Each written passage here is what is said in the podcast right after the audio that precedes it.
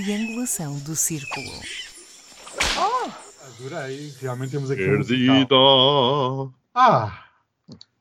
vou buscar um vinho. Olá, bem-vindos ao 141º episódio da Triangulação do Círculo. Eu serei o Procurador-Geral, vou inquirir os amigos de podcast sobre os temas do momento. Meu Sou Deus. Daniel Rocha e estou na belíssima cidade de Almada. E o meu nome é Miguel Agramonte e estou em Aveiro. E o meu nome é Max Spencer Donner e estou em Faro. Estamos todas em casa desta vez. Casa, uau! Casei. Pouco tempo, mas... Casei. Não era suposto estar, por acaso, não era suposto estar. Porquê? A TAP trocou todas as voltas? Não era suposto estar em Bristol hoje, mas resolvi cancelar e não era com a TAP, não. Bem, amiguinhos, no meio de tanta lama desta semana, aconteceu a abertura do ano judicial, por isso é que eu disse que sou um procurador-geral, ao qual ninguém prestou atenção, mas isso é tema para outro episódio, para outro dia. Queridíssimos amigos, queridíssimos companheiros, como é que foi a vossa semana? Contem-me tudo. Foi boa, trabalhosa, boa, mas eu, acima de tudo, foi boa porque vi o sol 3 dias seguidos. Vi o sol 3 dias seguidos aqui em Aveiro, o que é, face aos acontecimentos chuvosos das últimas semanas, dá outro ânimo, dá outra alegria, dá outra vontade de viver. Até se sente na sua voz, que está super animado e super energizado. Vontade de sair da cama. Por aqui o sol não faltou, trabalhou-se muito, fez uns julgamentos e umas coisas assim do género, sempre. Mas julgamentos na praça pública? Sempre. Esses são os primeiros que eu faço, apontar a vida a quem quiser. Eu quero dar aqui uma ressalva, antes de passarmos para os nossos temas, por questões de ética republicana, seja lá o que isso for, enviei para os queridíssimos compadres do podcast um novo questionário da triangulação. É obrigatório no seu preenchimento e só assim é que vocês conseguem ingressar nos novos episódios que se seguem desta triangulação. Não se esqueçam de responder. Mas a definição de ética republicana é sempre uma coisa boa de fazer e aparece Mas não vamos entrar por aí porque senão... Não, acho que isso não está no alinhamento, mas seria interessante. Não. Já agora pergunto-se nesse interrogatório, nesse questionário, melhor dizendo... 23. 23?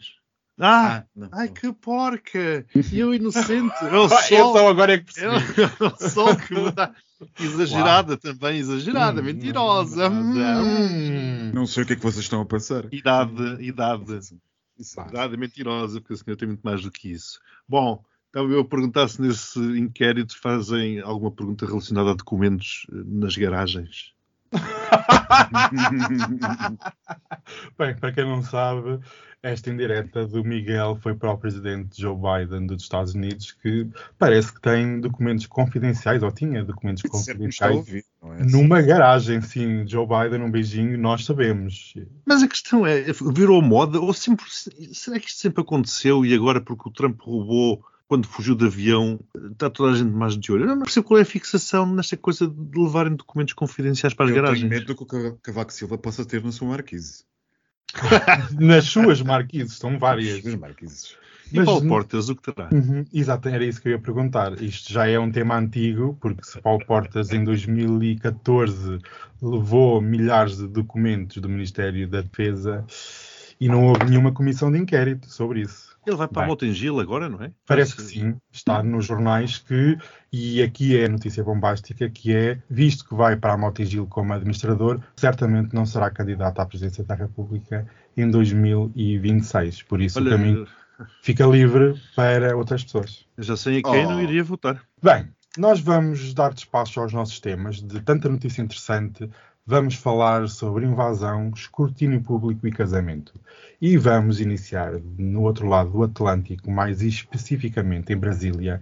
E para quem não vive debaixo de uma rocha, assistimos incrédulos, pelo menos eu assisti, a uma invasão das instituições democráticas brasileiras. E eu não me querendo alongar, porque muito já foi dito sobre este tema, mas a triangulação ainda não falou. Amigos... Como viram este acontecimento histórico e se consideram que este é um ponto de não retorno na democracia brasileira? Permite-me discordar, a triangulação falou já muitas vezes disto. Há muitos episódios durante muitos episódios. Adivinhou, a triangulação adivinhou. Oráculo. Aliás, nós não fizemos nenhum especial porque isto já estava tudo dito. e nada poderíamos comentar ou acrescentar àquilo que já tínhamos dito há meses e anos que não tivesse acontecido ali perante os nossos olhos. Portanto, eu não assisti surpreso a absolutamente nada, apenas assisti triste àquilo que já tínhamos previsto que viria a acontecer. O que tenho a dizer sobre isto, cedo o meu espaço de opinião ao nosso entendido da triangulação sobre o Brasil e remeto-me aos meus comentários no final, porque temos esse grande privilégio de termos cá o Miguel. Exatamente.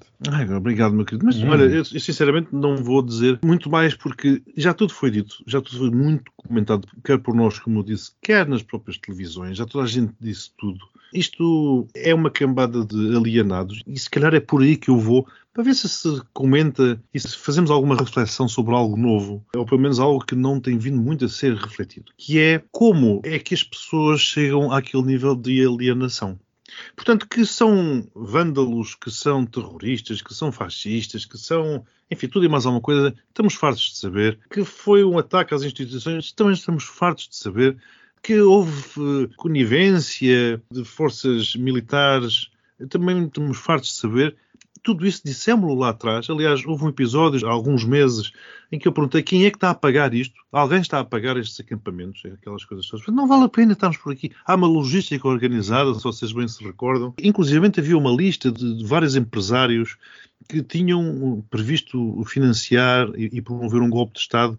E isso eu fiquei a saber e conheci essa lista. Estava eu no Brasil. Foi um episódio que eu gravei, estava eu no Brasil. Portanto, a última vez que eu estive lá foi em setembro. Vejam a quantidade de meses que, entretanto, se passou.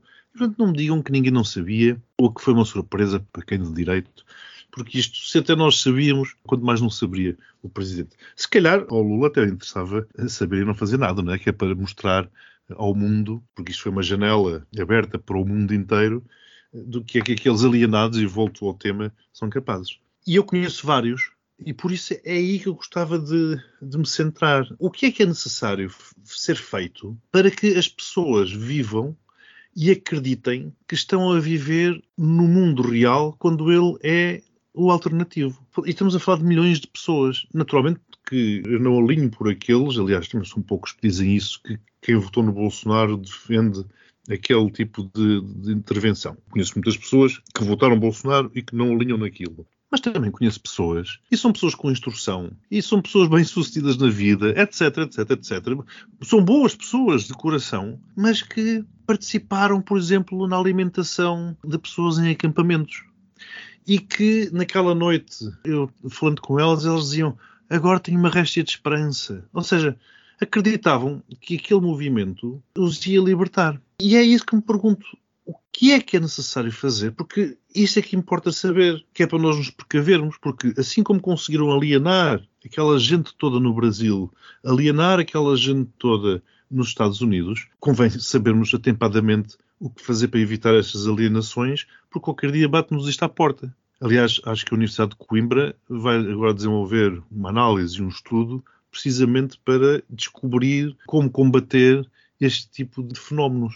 Por mais que tu digas, por mais que demonstres, por mais que mostres fotografias, eles inclusivamente dizem que aquilo não passou de um bando de infiltrados para o Lula, que foram para uma manifestação pacífica para o Bolsonaro, destruir tudo de propósito para agora porem as culpas para o pessoal bolsonarista radical. Isto é um nível, eu não me canso da palavra, de alienação que me perturba.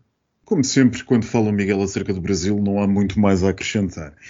Eu, no entanto, faria o paralelo do que está acontecendo no Brasil com o resto do mundo. Parece-me que esta alienação que o Miguel estava a falar é uma alienação que só pode estar em crescendo.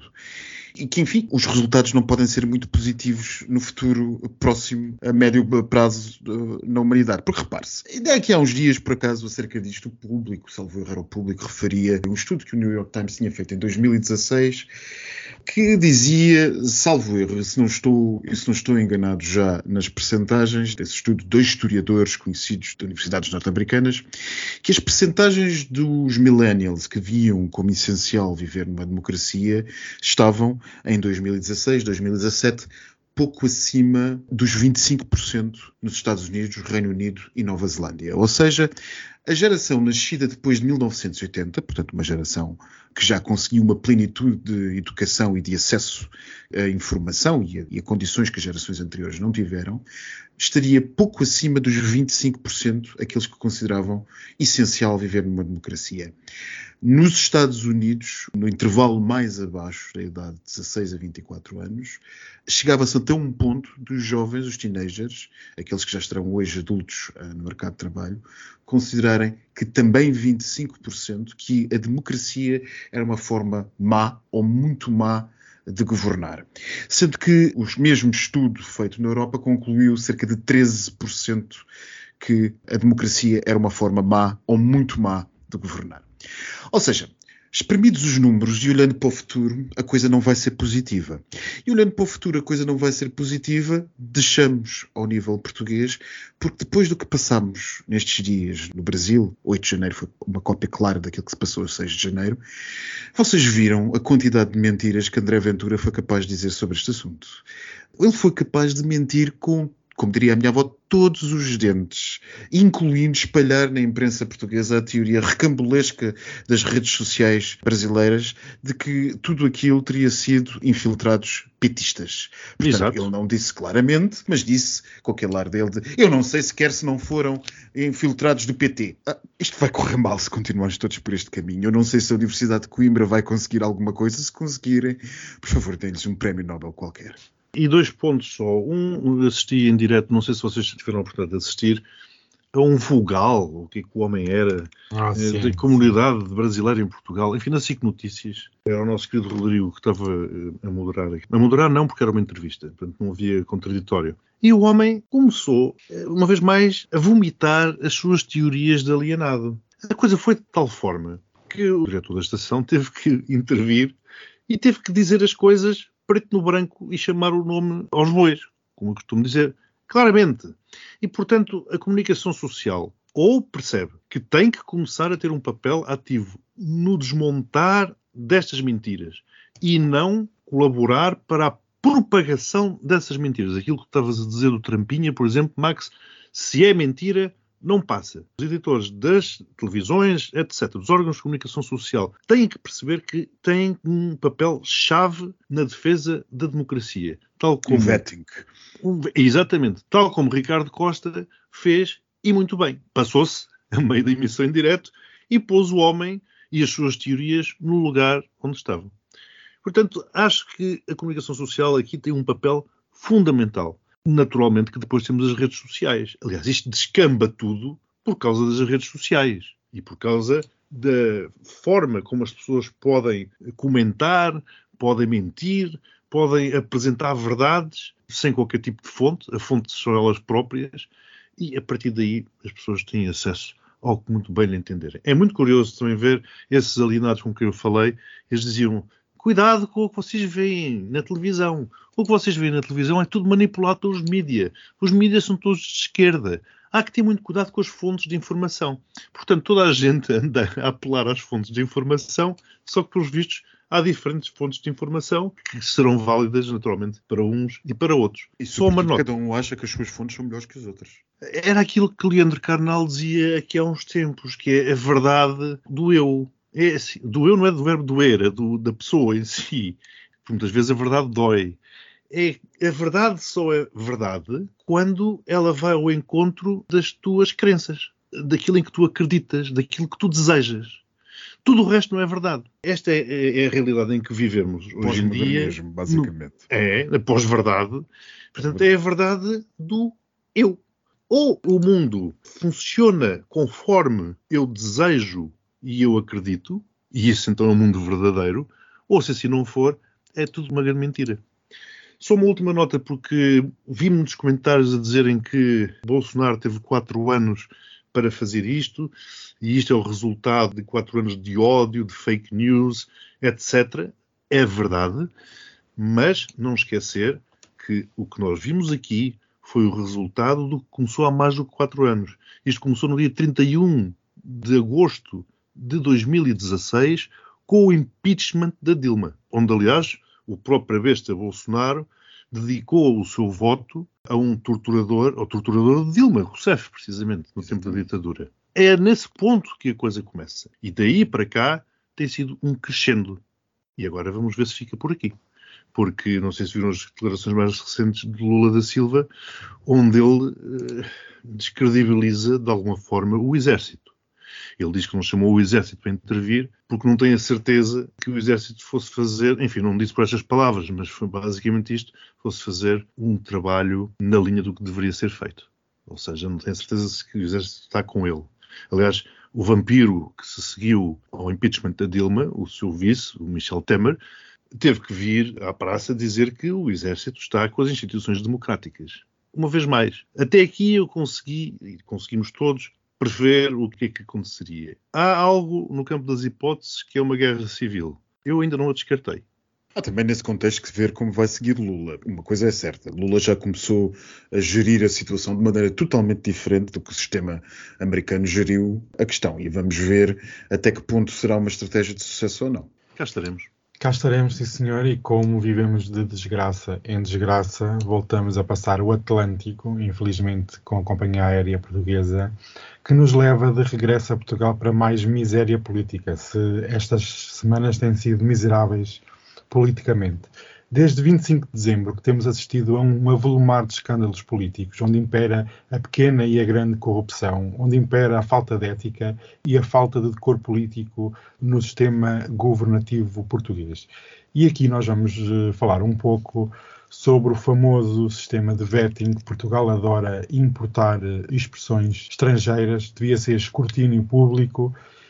Recentemente, o Primeiro-Ministro António Costa disse que não podemos agir em cima do joelho perante os acontecimentos. E agora, perante este avolumar de casos e casinhos, como muito gostam de falar, tivemos um processo de escrutínio, dizem eles que é de escrutínio, onde o Governo decidiu criar um formulário de 36 perguntas de forma a despistar futuros problemas no elenco governativo.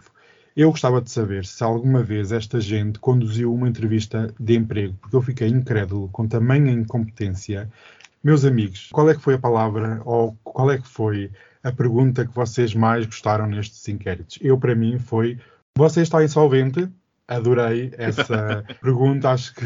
Já me tiraste a minha escolha, já me tiraste. São 36, Max, podes escolher de muitas questões. Eu gostava de saber a vossa opinião sobre este vetting governativo. Isto é um teatro, como afirmou a oposição parlamentar? Palavra de honra, que eu nem sei por onde começar. Toda a gente que está a comentar isso está a chamar exatamente aquilo que isto é, um gigantesco disparate. Mas se calhar vale a pena começar por um ponto que a mim me choca particularmente, não sei. Sou seguido pelos meus ilustres colegas de podcast, colegas e amigos, mas há uma parte que me choca profundamente e que ninguém está a falar na imprensa portuguesa, que é isto tudo ter, ou quase ninguém, que isto tudo ter quase que a intervenção de Marcelo Rebelo de Sousa. Ora, cá está, eu tinha apontado. Bingo! Eu não sei se nós dissolvemos o sistema de separação de poderes, não sei se isto agora tem que ser tudo cozinhado em grupo, não sei se de facto passámos a ter um sistema presidencialista, não faço a mínima ideia o que é que se passou. Mas que é muito estranho, é muitíssimo estranho que um Presidente da República tenha iniciativa legislativa ou sequer cozinhe em conluio, passo o mau significado que esta expressão possa ter, em conluio com o Governo, normas, não me interessa se são normas relevantes ou pouco relevantes, normas, cozinhar normas. Ah, agora escreve lá isto assim, agora escreve lá aquilo, aquilo outro. Ah, eu acho que sim, ah, eu acho que não. É um aborto jurídico e um disparate político. É um aborto jurídico porque não compete ao Sr. Presidente da República enlamaçar aquilo que são as funções do seu cargo, atravessando-se politicamente na discussão de questões e de soluções que são da competência do Governo. Isto quer dizer das duas uma, se calhar ambas as coisas. Que Marcelo Rebelo de Sousa que se quer atravessar politicamente pelo Governo, ou então Marcelo Rebelo de Sousa não consegue estar sem ter intervenção em tudo. Seja como for, o resultado é pífio. Porque o que se passou mais não fez do que disparar este absoluto caráter ridículo de tudo isto sobre todos os órgãos políticos de topo, Governo e Presidência da República. Isto não é um rato, isto é uma formiga que a montanha pariu. E não há outra maneira de chamar aquele questionário senão mesmo ridículo. Aquilo faz lembrar, como eu vos dizia ontem no nosso famoso grupo, faz lembrar aquela pergunta que nos fazem no check-in se alguém interferiu com a nossa mala, se alguém pode ter tocado a nossa mala. Mas alguém alguma vez respondeu que sim. O facto é que podem ter tocado. O que é que vale um questionário que vai ser... Para já ele vai ser lido por quem? Depois, não vai ser divulgado. Vai ser o quê? Vai secreto. Ser... Para quê? Exato. Mas quem é que me diz a mim que um questionário secreto não pode ser alterado a jusante? Mas vivemos todos em que... Queremos, pura e simplesmente, por querer. Das duas, uma. Estas propostas são feitas... de forma séria e honesta e procurando um resultado óbvio, ou então elas são pífias e não servem para absolutamente nada. O que é que nos interessa a nós saber que um ministro respondeu a um questionário se nós nem sequer sabemos as respostas? Em democracia, a tal ética republicana pressupõe, sei lá, pelo menos pelos vistos, como o Daniel aflorou, cada um tem o seu entendimento de ética republicana, mas pelo menos para mim pressupõe transparência das funções públicas e daqueles que assumem as funções públicas. Nada disso se compadece com um questionário que é suposto ficar escondido, secreto, e que, pelos vistos, é proposto só para acalmar a pressão política. Não acalmou, antes pelo contrário, o Sr. Primeiro-Ministro piorou e muito. Queria só aqui lançar um venenozinho aqui ao Miguel, que ele já vai falar, e queria dizer, Miguel, achas que, vindo de acordo com aquilo que o Max disse, tivemos uma revisão constitucional sem sabermos? Já tivemos várias. Ao longo da pandemia, então foram algumas. Não, ao longo da pandemia foi fartofilenagem, não é? Portanto, estamos a fazer escola, acho que foi feita jurisprudência aqui neste...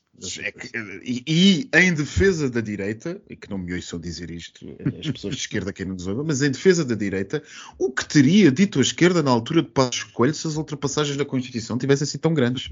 Ou tão frequentes? Bom, se o Daniel roubou ao Max a palavra insolvente, o Max roubou-me a mim a palavra ridículo, porque na verdade era a palavra que eu ia usar, era ridículo, isto é... Aliás, o tema anterior era ridículo, este tema também é ridículo, e pegando naquilo que o Max estava a dizer, que era da história da bagagem, e eu disse que nós não sabemos, muitas vezes nós deixamos até a bagagem naquelas salas do... Porque o voo é tarde, do hotel. Deixamos, não é? E vamos dar uma volta, ficamos umas horas fora e depois vamos... Quem nos garante a nós que, enquanto a bagagem esteve naquela sala, alguém não foi lá e não pôs uma porcaria qualquer lá dentro? Portanto, na verdade, nós respondemos que não, só para não termos jetices. Portanto, pode ser uma coisa semelhante a essa que venha a acontecer no tal questionário, que ainda também me interrogo se será em papel ou se será no Google Forms. Porque eu acho que no Google, eu acho que era mais moderno, já claro. Que está no Simplex, na cloud. Nomear uma equipa. Exato, deverão nomear uma equipa agora, para umas 50 pessoas, para fazer um questionário. Senão, não tem grande valor. E esta questão também do cozinhado com o Presidente da República também foi uma coisa que me perturbou um pouco. Quer dizer, é fazer normas, um conluio ali, os dois. Olha, isto não me parece que esteja muito bem. Vê lá se estás aqui um toque. Não sei se é feito ao serão, a tomar um chazito, não sei. Mas é estranho. Porque uma coisa é certa, o Presidente da República dá posse ao Governo. E, portanto, a responsabilidade do Presidente da República não é para aqui chamada. Ele dá posse. Ponto final. A responsabilidade é sempre, e em última instância, do Primeiro-Ministro. Sempre. Portanto, não há questionário. Eu, sinceramente, isto é uma falsa questão. O Primeiro-Ministro é que é responsável, ou o Ministro, se quiserem, pelos secretários de Estado e o Primeiro-Ministro pelos Ministros, é que são responsáveis pelas pessoas que são nomeadas. E voltando à questão da bagagem, e de nós não sabermos se, durante o tempo que a nossa bagagem teve na sala de bagagens do hotel, se alguém não foi lá meter uma treta qualquer, a própria pessoa que está a responder ao inquérito pode estar a responder de consciência tranquila, sem saber que está a ser investigada pela polícia. Claro, óbvio. E depois, ela até responde que não tem problema nenhum. Mas se o caso está em segredo de justiça, e passado uns meses aquilo vem a público, vão dizer o quê? Que ele mentiu? Portanto, a pessoa vai ter que provar que disse a verdade, porque na altura ainda não sabia. Reparem a embrulhada que isto pode vir a dar, que enfim, que é um disparate, isto não tem, é que não tem ponta para onde se lhe pegue, nenhuma. E depois, Daniel, estavas-me a dizer aí para escolher uma palavra, eu realmente via essa, do insolvente, que achei a pergunta um pouco ridícula, mas o que me chamou a atenção é o número de vezes que aparece a palavra empresas. Parece que as empresas é uma coisa que ninguém pode tocar, que é algo pernicioso para a sociedade. Portanto, o político que está de alguma forma relacionado com uma empresa já é, enfim, mas não perguntam se ele é homossexual, porque se calhar há uns tempos era o que perguntariam. E o que me leva à pergunta seguinte, que é, qualquer dia, quem é que vai querer fazer parte do governo? Mas quem? Mas algum de nós aqui quereria. Nós somos bons a criticar. Governo, nem este, nem outro qualquer. Nem este, nem outro qualquer. Este já está ferido de morte. Ah, tu só acho queres fazer parte de uma solução vencedora, é isso? Não? Exatamente. Este já cheira a perdedor. E aqui eu gostava só de dar aqui um ponto, que foi através da força do manto do Presidente da República que o Presidente forçou a saída de membros do Governo. É aqui uma extrapolação dos poderes, de, inclusive neste caso desta semana, num dos casos desta semana, com o ex-secretário de Estado do Turismo ir para uma empresa ligada ao setor, foi a força do Presidente da República e a pressão do Presidente da República na praça pública que forçou a ex-secretária a desistir da ideia. Que não tem nada que fazer. O Presidente da República resume. Ou aquilo é demasiado grave e dissolve a Assembleia da República, ou então não tem nada que andar para aqui a fazer pressões. Não tem. Lamento, não tem. Ou e então não, falas em privado. Mas não quer António Costa trazer o manto do Presidente da República para cima disto tudo, para dar-lhe um ar de fresco e de rigor. E depois o comentário com que ele encerrou quando lhe perguntaram se isto queria dizer alguma coisa e ele responde, para bom entender, meia palavra basta. O que é isto? Não sei. O que é isto? É uma ordem do Sr. Presidente ao Poder Executivo, por amor de Deus. Isto parece uma República das Bananas e, sinceramente, nós ainda vamos falar deste tema durante muito mais semanas. Daniel, isto tem um bocado a ver com aquilo que tu nos introduziste e que nós não tocámos, mas que nós já falámos aqui várias vezes na triangulação e que falámos, salvo erro, a propósito de um escândalo que toda a gente já se esqueceu, que foi aquele escândalo do juiz cooptado para o Tribunal Constitucional, que era a questão do aborto, dos princípios que tinha dito sobre as mulheres e sobre o aborto. Exato. E sobre a sua nomeação. E na altura nós falámos sobre a necessidade que Portugal tem de ter o chamado processo de vetting. Esta vai ser a palavra do ano, se não do ano, pelo menos do ano. Ainda a procissão vai no adro, mas pronto, já toda a gente diz, enquanto vende 1 quilo de besugos na praça, já toda a gente fala em vetting. Esse é um grande problema do país e nós não vamos lá sem termos um sistema mais efetivo e transparente. E estes assuntos são assuntos importantes, sobretudo num contexto em que o populismo está a crescer. A corrupção em Portugal é um problema sobre-representado. Eu sei que eu não vou ser popular a dizê-lo, mas é um problema sobre-representado. É um problema que nós vemos acontecer, mas é típico das democracias com mais transparência a corrupção ser denunciada. Porque nos sistemas menos transparentes, onde abunda a corrupção não é denunciada. Exato. Nunca ninguém fala, nem ninguém vem falar em público. Antes, pelo contrário. Nós temos um problema de sobre-representação deste problema.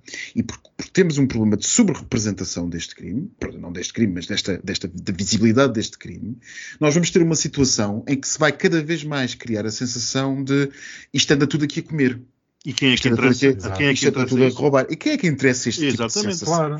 Eu não estou a dizer com isto, vamos deixar de falar do assunto para que não se dê nas vistas. Não. O que eu estou a dizer é que se calhar está na altura de começar a fazer a pedagogia daquilo que quer dizer aparecer esta quantidade de casos de corrupção no país. Estes casos aparecem. O senhor Presidente da Câmara, já não me lembro de onde é que foi agora, do PSD, de Espinho. O senhor Presidente da Câmara Municipal de Espinho, há 30 anos neste país, se calhar safar-se-ia muito mais facilmente do que se safa agora. Exato. Porque a corrupção era muito maior anteriormente. Olha, nos anos 90. Nos anos 90 e nos anos 80, então, meu Deus. O Major distribuiu os eletrodomésticos. O país tem tido... Já não se lembram. O país tem tido um disparo. Eu, por acaso, até fui ver os dados.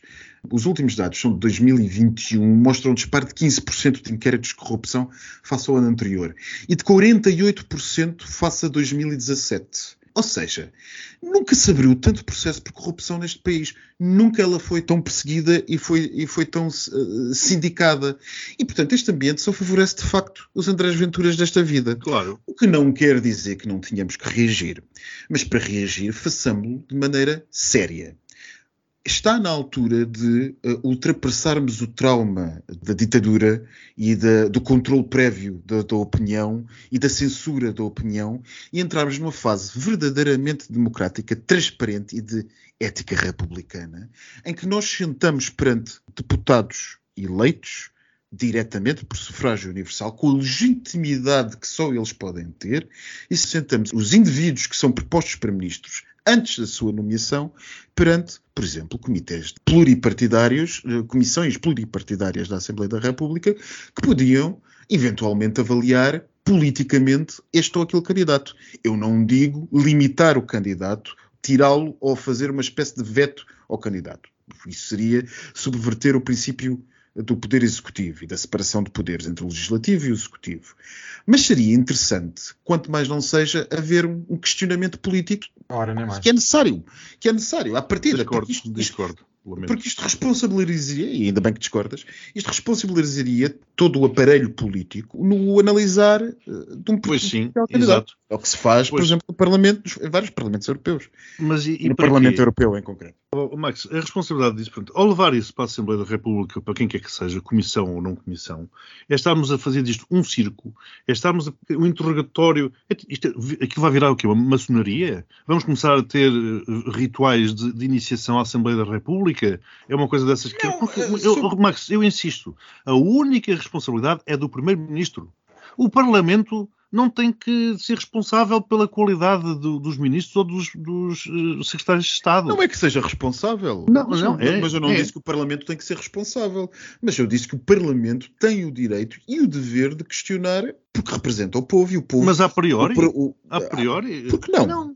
Não, se diz que não tenha poder de veto, não há problema. Mas o que eles querem é ter poder de veto. Max, é assim, a pessoa é nomeada, a pessoa aceita ou não aceita. Eu não tenho medo disso. Para mim, eu acho desnecessário. Eu acho que o parlamentarismo é uma coisa que deve ser mais defendida neste país. Este país tem uma falta de percepção daquilo que tem que ser. Temos ainda muito problema com aquilo que o Parlamento pode ou não pode fazer. Temos medo. Não, mas isto acho desnecessário. Mas já agora, há bocado falei da questão das empresas. Se calhar, agora, tocando no ponto do lado oposto, se calhar também está na hora das empresas perceberem que os deputados e secretários de Estado não são uma espécie de piscina de pessoas que eles poderão vir a contratar para depois terem uns favorzitos e terem a vida facilitada. Também há a necessidade de se fazer a pedagogia desse lado, na linha daquilo que o Max estava a dizer. Portanto, as empresas também têm que perceber que se tornar isto desinteressante do ponto de vista do investimento para as empresas, elas deixam de fazer. E, portanto, se calhar por aí deixa de haver mercado para este tipo de jogatanas. Bem, nós já vamos longos no podcast, ainda temos mais um último tema. No dia 8 de janeiro comemorámos os 13 anos da aprovação da lei do casamento igualitário e, queridíssimos amigos, umas pequenas palavras sobre esta comemoração. Mas aquele ponto lá atrás, Max, nós temos que debater aquilo melhor. Sim, porque eu acho que é um tema muito interessante. Bastante. Ora, portanto, na semana passada estávamos a dizer que eram 40 anos... Portanto, 40 anos, e agora foram 13? Que temos 13 agora? Anos, sim. 13 anos, menos 13, 27 anos. Portanto, demorámos 27 anos a descriminalizar a homossexualidade e a permitir que as pessoas do mesmo sexo se casassem. Fica esta nota aqui de curiosidade. Os parabéns, naturalmente, foi uma batalha complicadíssima, muito longa, com episódios... triste, aquela questão do meio casamento, que era a pessoa podia casar, mas depois não podia adotar, uma vez mais um compromisso à portuguesa de fazer sem fazer, mas fazendo, tão do agrado do Marcelo, na verdade era o Sócrates na altura. Enfim, está feito, 13 anos, é pena não ter sido há mais tempo, está feito, parabéns a todos nós. Foi uma batalha difícil, foi uma batalha sem quartel, que eu tenho um orgulho humilde de ter participado nela muitas vezes, diretamente, fisicamente, presentemente, e creio que foi, perdoem-me as emoções que são raras comigo, pelo menos públicas, foi provavelmente os dias mais felizes da minha vida. Recebi o convite a estar no Parlamento, fui ao Parlamento nesse dia, acompanhei tudo, do princípio até ao fim, e sinceramente terá sido provavelmente um dos dias em que mais tive orgulho neste país. E espero que haja muitos heteros homofóbicos descansados, porque até hoje, 13 anos depois, ainda não foram obrigados a se casarem com um homem. Não, e sobretudo eu 13 anos depois ainda não casei. Exato. Exatamente. É essa a liberdade. Claro. É também não casar. Parabéns a Portugal, que venham mais 13 e veremos. Mas agora é tempo daquilo que vocês gostam tanto. O postigo de Daniel. Essa porta precisa de um óleozinho, que isto já está escancarado. Sabe aquelas portas... Olha, só a porta, querido. De um estábulo antigo. Descancarado, sabes que já não há. A começar pela dona. Que está... A dona está toda escancarada. Olha, é como aquele, estou toda escancarada. Como é que era a nossa queridíssima? É um ícone gay também. Eu esqueci-me do nome. Ana Malhoa, assim. Um beijinho para Ana Malhoa, que eu gosto muito dela. Bem, e se nós festejarmos dia 8 de janeiro a lei do casamento, o que é que se festeja no dia 12 de janeiro de 1999? 99? 99, sim. Não sei. O lançamento do single da nossa rainha Britney Spears, Baby One More Time, icónico, é realmente uma data histórica para a comunidade. Já foi há tanto tempo. Esse é o problema, é que começas a ver que os anos 90 foram há 30 anos. Em 92 foi há 30 anos. Eu fiquei como... Até mas eu já tenho mais de 30, eu digo às pessoas que tenho 25. Bem, avançar. Fiz o que é que colocas? Bem, a Britney Spears está envolvida numa nova teoria da conspiração. Vocês já devem ter ouvido falar, que vocês são pessoas informadíssimas. Ao que dizem, foi substituída por um réptil, por uma sósia, por uma coisa qualquer. A Paris Hilton, sabe quem é, também outra amiguíssima, já veio afirmar que é mentira porque esteve com ela numa festa. O problema, ela justificou dizendo que é a utilização de uma aplicação de filtros. São tantos os filtros que começa a cara a ficar disforme. E realmente o mundo já está completamente perdido. Foi um filtro ou ela foi substituída? Não sei, eu estava aqui entretido a ver o que tinha acontecido no dia 8 de janeiro de 1999. Foi precisamente há 24 horas. 12, querida, 12. Ai, 12! Ai, que 12. Já volto. Você está quase 8 foi o casamento. Já volto. Eu acho que ela não foi substituída, eu acho que ela sempre foi reptiliana. Ah, sempre foi maçónica, iluminati. Sempre foi reptiliana, iluminati, republicana, uma vacina com pernas. Okay. Sempre foi toda e qualquer espécie de conjuminação que vocês possam inventar. Vocês já leram a peça literária do ano? Não, ainda eu tenho que comprar, ainda não comprei. Não, eu não vou comprar. Para quem não sabe... Eu estava a ser irónico, eu não vou comprar. Até porque toda a gente já fala do que interessa, não é como tu de certeza que vais falar a seguir. Claro. Certamente já leste tudo e tens muito para nos contar.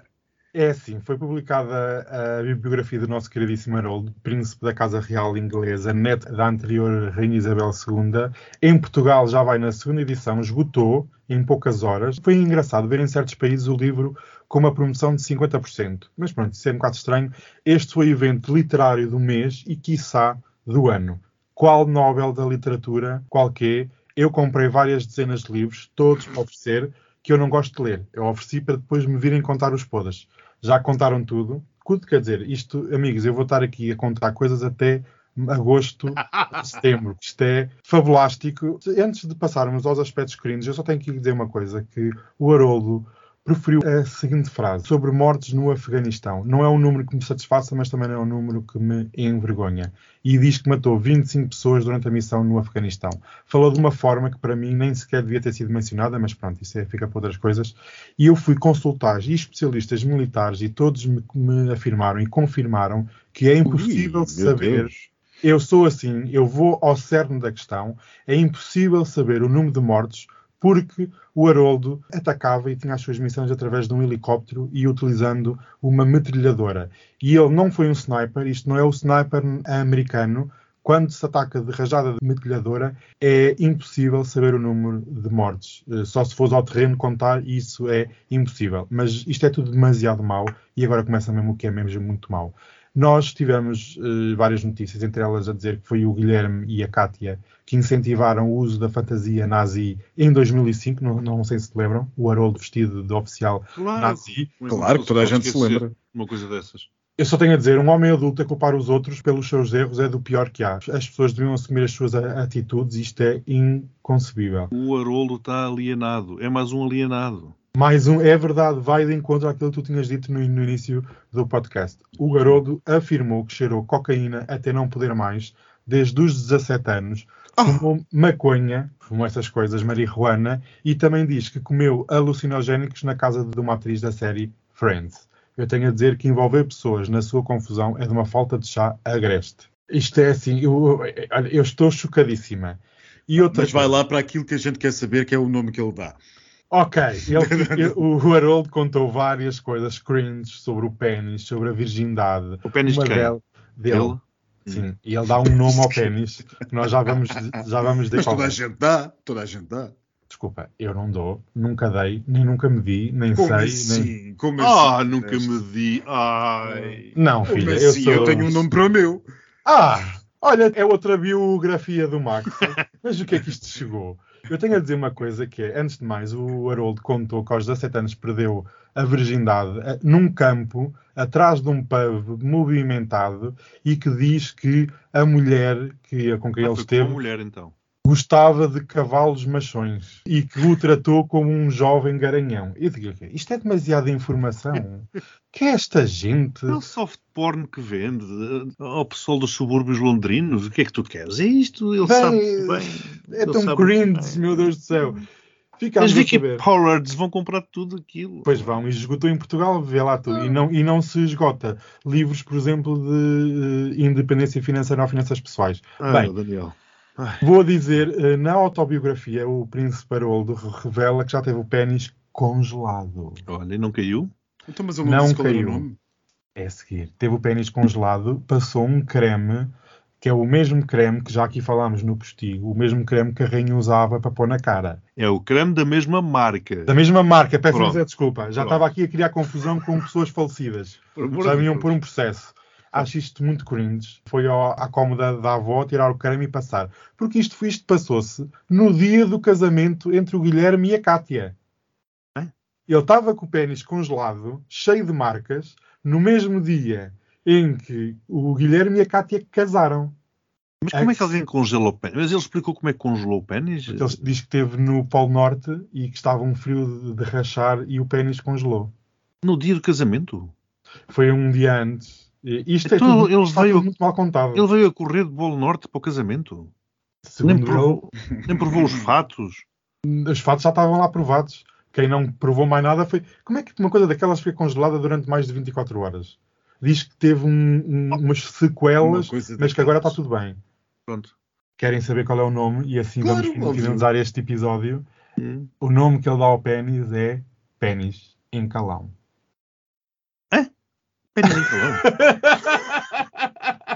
Ele diz pénis, imagina, pénis, então, levanta-te.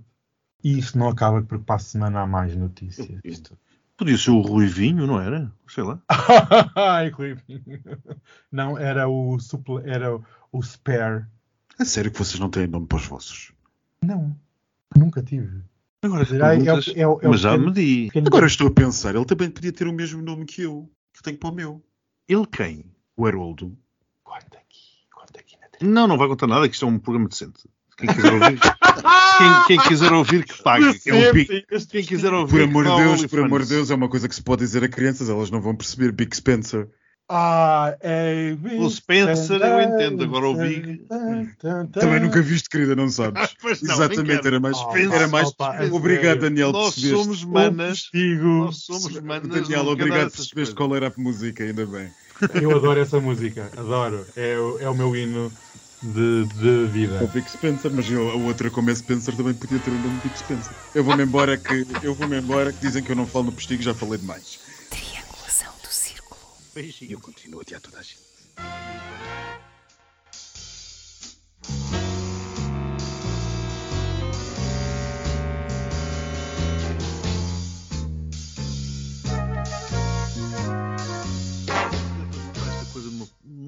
Popularismo desgraçado. Estar a fazer peixeiradas para mim, para mim é responder ao populismo.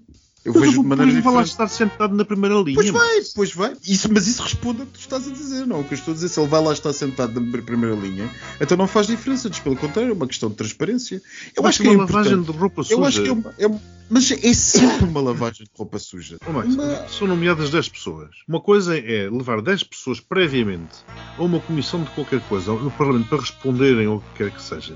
Com os populismos todos e com as perguntas mais escabrosas, como nos Estados Unidos, que até da vida pessoal vão investigar. Outra coisa é dessas 10 pessoas. Já lá vamos. Outra coisa é dessas 10 pessoas. Mas eu tenho que sair, filha. Haver duas. Espera um bocadinho, querida. Haver duas que são suspeitas, e só essas duas são levadas a uma comissão de inquérito. Não é, das duas ser suspeitas, mas não foi isso que eu estava a dizer. Eu estava a dizer a todos. Pois, mas é esse todos que eu não concordo. É a partir do princípio que as pessoas são culpadas. Fazes parte do sistema, tu deves ganhar com o Centrão. Ah, meu Deus, o Centrão... Mas para onde é que tu vais? Eu vou jantar em trabalho, a ver se... eu também tenho jantar em trabalho, assim que seca. Vem-me já buscar, eu tenho que passar o meu creme, o meu blush, pôr o fio dental, preparar-me toda linda e fresca. É belo jantar de trabalho. Já fizeste açúcar, filha? Oh, filha, eu não faço disso. Mas vai ser mesmo trabalho, porque isto vamos ter uma reunião para ver se entro num investimento imobiliário que vai haver aí em Almada. Eu, Daniel, adoro farejar o cheiro a dinheiro. Sabes aqueles porcos quando vão buscar as trufas? Sim, é igual, eu sinto e vou logo atrás. Tenho mesmo que ir, porque tenho que levar a minha pastinha de trabalho, porque eu sou uma mulher de negócios e tenho uma clutch com a cara da Brooke Shields em laranja, da Calvin Klein, e vou fazer um estrondo quando chegar a uma mesa cheia de heteros e pau!